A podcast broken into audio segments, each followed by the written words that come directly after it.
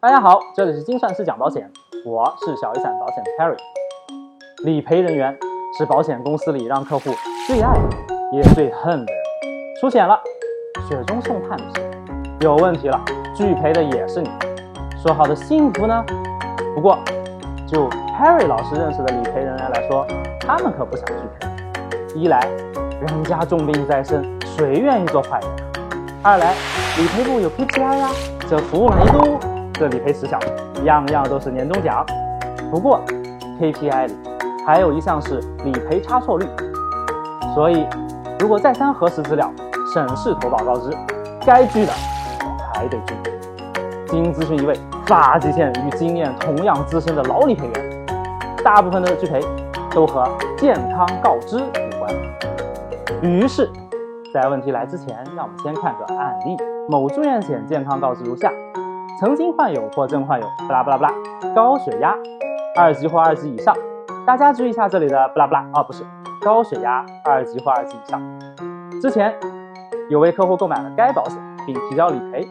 在入院诊断中写着高血压二级，于是那位发际线略高的理赔人员判断该客户可能有高血压既往史，致电客户了解情况，发现客户在购买保险确认健康告知之前，真的已经很高血压。于是咱们发际线略高的高老师只能跟客户解释呀，亲，既往症是不属于保险责任的哦，而且还不符合健康告知呢，保险公司有权拒。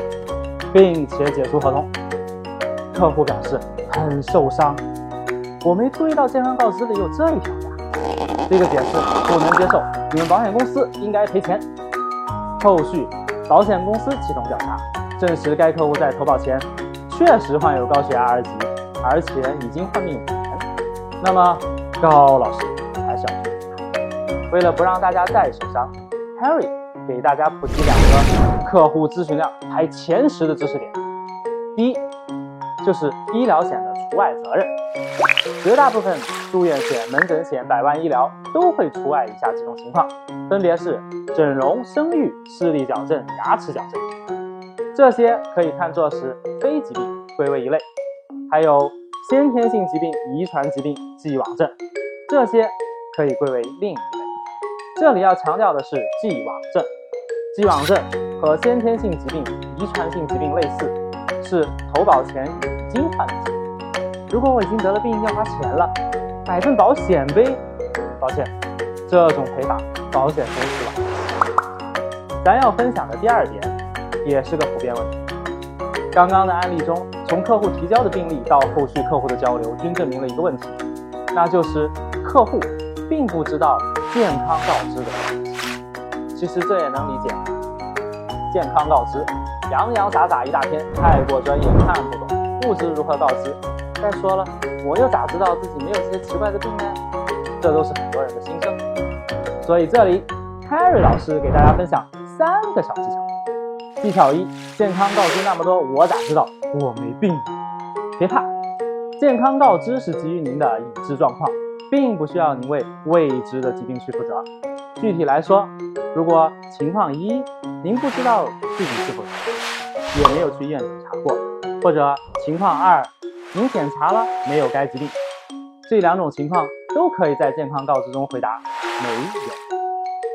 极端情况，即使我真的有某种疾病，但是我确实不知道，医院也没有发现，那我就可以告知没有，发生理赔，保险公司照样赔。这一条总结就是。知啥答啥，不知无错。技巧二，我有病想告知呀，可是你的健康告知里没这条，怎么办呢？别担心，保险里的如实告知是有限的告知，我们的告知义务仅是在保险公司提问的范围内，没有提问，那就不用告知呗。这一条总结就是问啥答啥，不问不答。技巧三就是先投保后体检。具体来说，如果近期又有体检计划又有保险计划，那建议先投保再体检，以免检查出某些疾病。刚刚说了，知啥答啥，既然知道了，想再承保就比较难喽。本期节目的最后，提醒大家在购买保险时一定要认真阅读健康告知，千万别低估保险公司的调查。谢谢。